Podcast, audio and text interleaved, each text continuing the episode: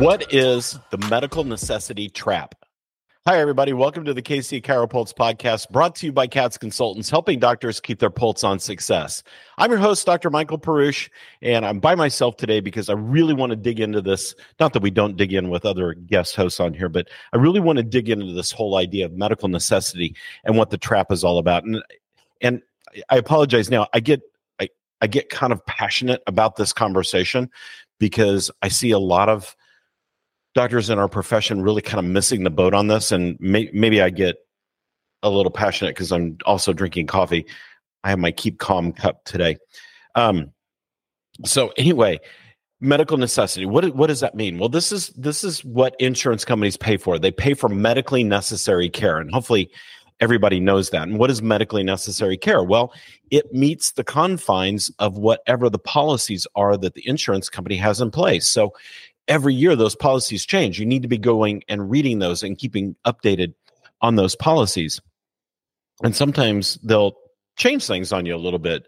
They'll like, for example, several years years ago, there was one of the insurance companies stopped paying for 97014 muscle stem and made it investigational and put it 100% to patient responsibility.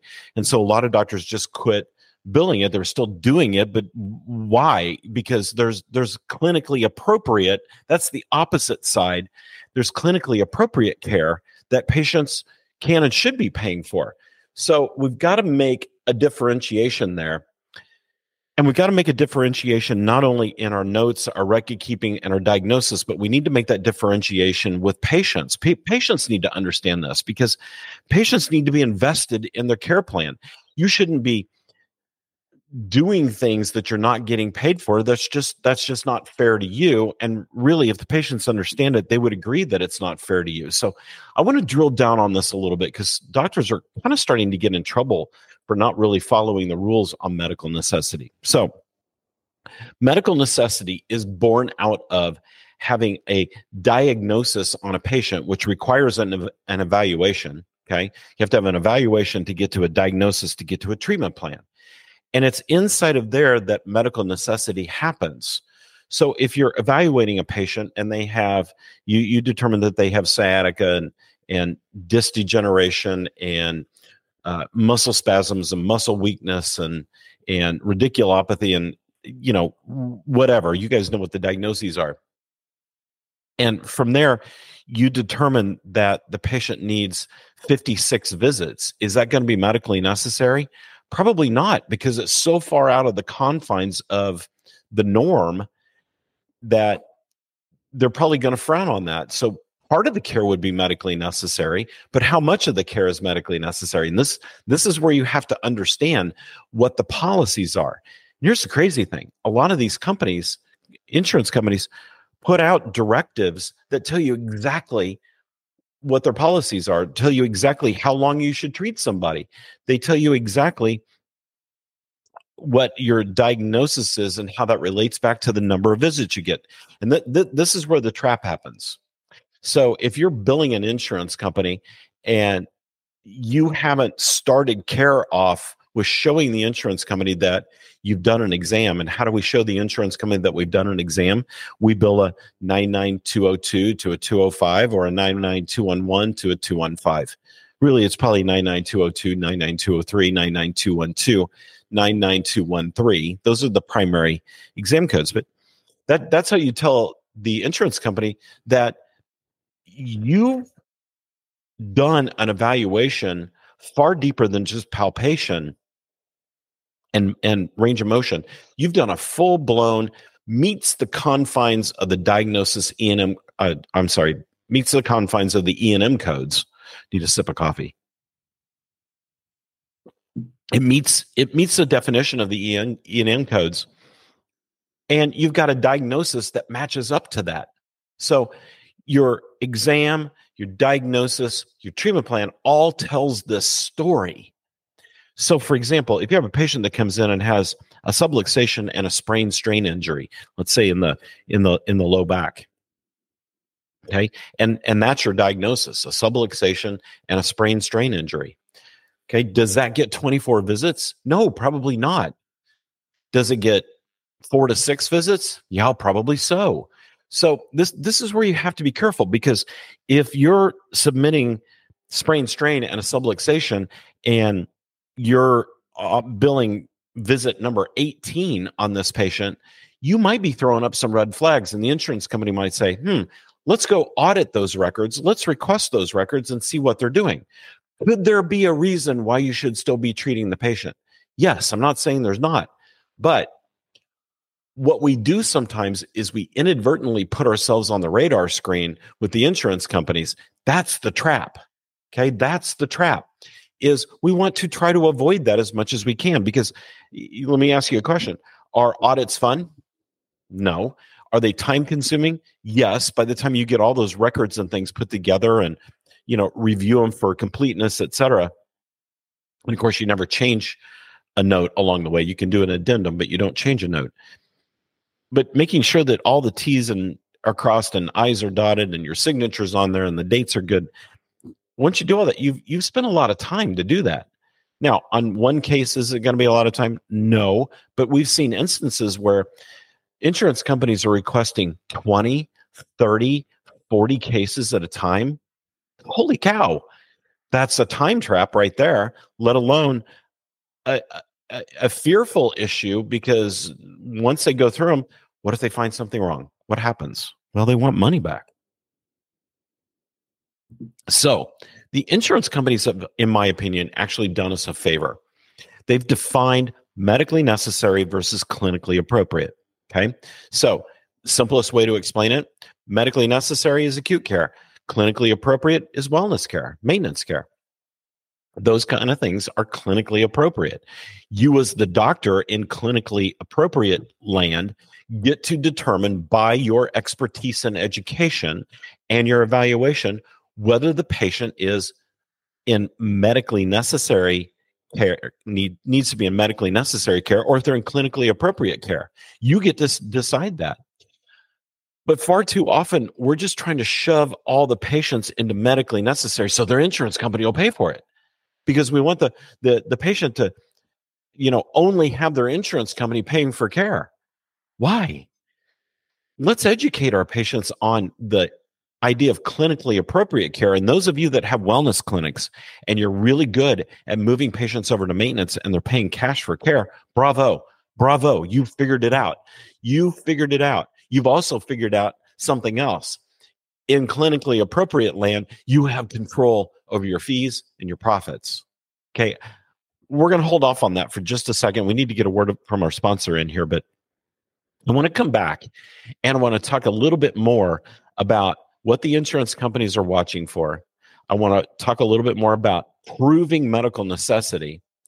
And I want to talk about the diagnosis changing game that we often do to keep patients on insurance. So Hang tight, we'll be right back. Here's a quick message from our sponsor, Kats Chiropractic Business Advisors.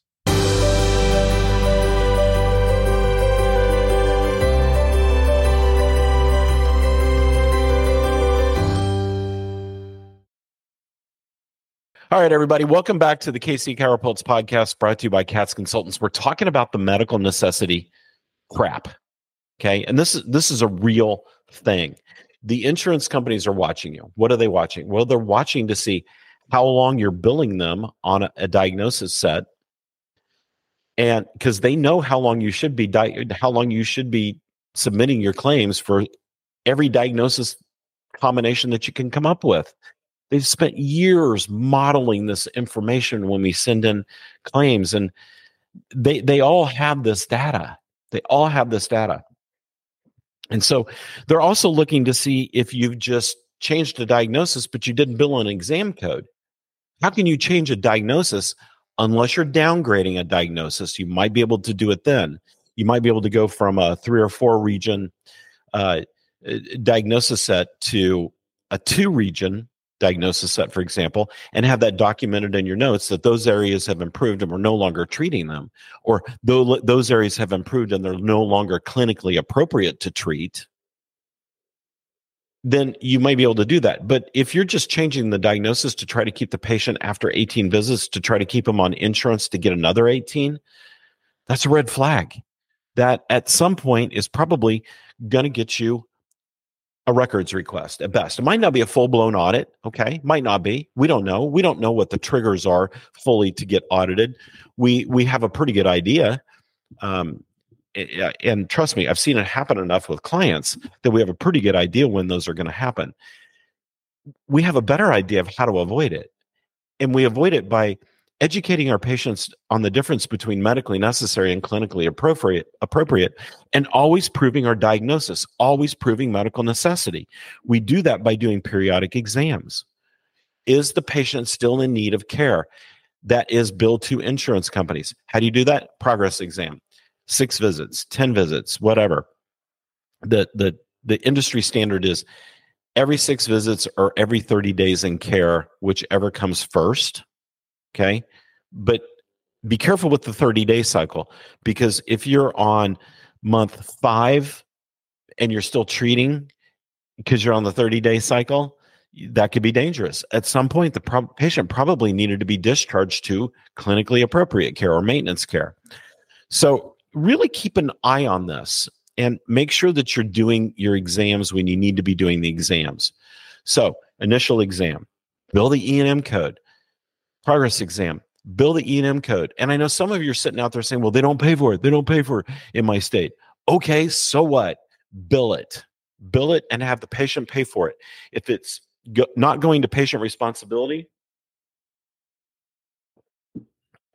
then you need our help to figure out how to make that that work because regardless anytime you're at risk of getting your records requested by an insurance company even if they're not paying for something and you haven't built it, you should at least have done it and have the documentation to show, hey, we did an exam, insurance company doesn't pay for it, but we have the documentation that we're still in acute care.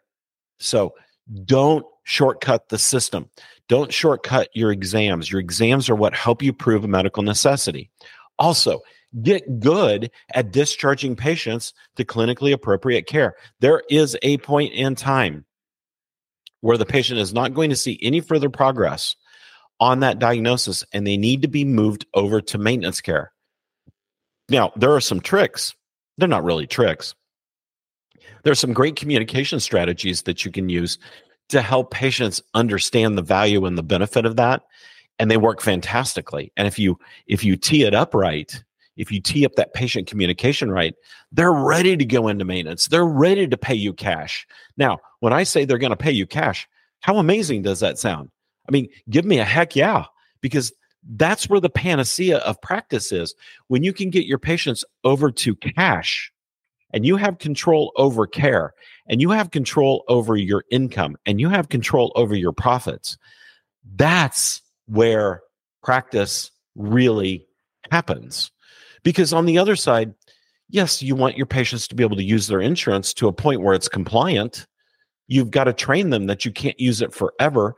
You've got to train them that just because they get 30 visits a year or whatever it might be, that they don't get all that on one diagnosis necessarily, unless they're so bad, they're in so much acute distress that you can document the need for that many visits so you've just really got to think about how you put your treatment plans together, how you're proving medical necessity, how you're driving that patient down the path of understanding what part of care is the insurance company's responsibility and what part of care is their responsibility. And again, if your messaging is correct, then it works. If your messaging isn't correct, then your patients are going to drop out of care. And you're going to be under this constant barrage of needing more and more new patients all the time to replace them. What we want to do is we want to build a practice, right? We want to build a practice. But if you're constantly on the treadmill of new patients because everybody's dropping out because you're not differentiating medically necessary care between uh, clinically appropriate care, then you're shooting yourselves in the foot and you're creating a practice model that is really hard to sustain. So I'm going to get off my high horse about this a little bit. I've probably beat this to death, but I, I think this is just an incredibly appropriate topic. And, you know, we're kind of here at the end of the year, beginning of the year. We're these are great times to make some procedural changes in your practice. these are great times to tell patients, hey, things have changed and I'm getting my clinic in compliance and I'm bringing you along with that. And so we're going to have a little conversation about how this works. Patients understand that healthcare changes. They know the rules change. They know that we have all kinds of compliance things that we have to manage. Ah, coffee. So make sure that you're really drilling down on some good procedures to put in place to get yourself over the hump of what may be a bad habit that you've created. And it's okay. We see a lot of doctors have done this. And it's okay. It's just because you don't always understand necessarily that it's happening. Number number one, number two, you don't realize that over here on the cash side of the practice, practice the clinically appropriate side, how great it is over here. Because a lot of us think, well, patients aren't going to do that; they're just going to drop out of care. And as long as we have that attitude, they will.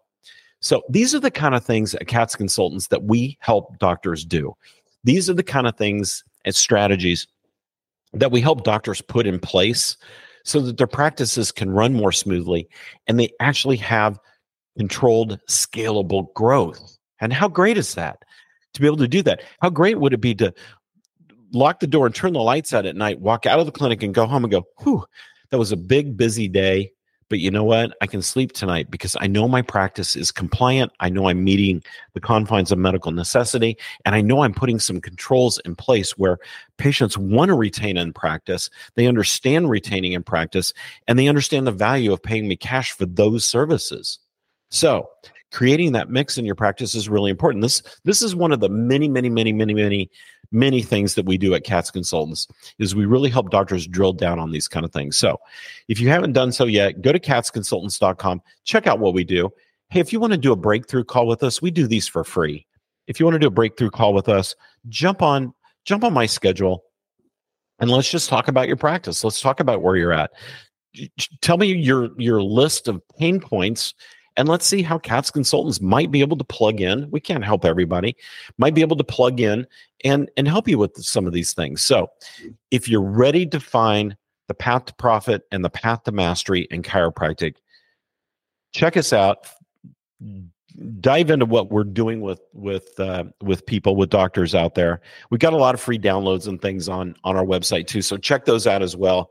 And I can see the sun shining through on me today, so it's a good day here at Kats. So all right, everybody, I'm checking out. So thanks for listening. Be sure to subscribe to the podcast, and we appreciate you listening. From all of us here at Kats Consultants, have an amazing day.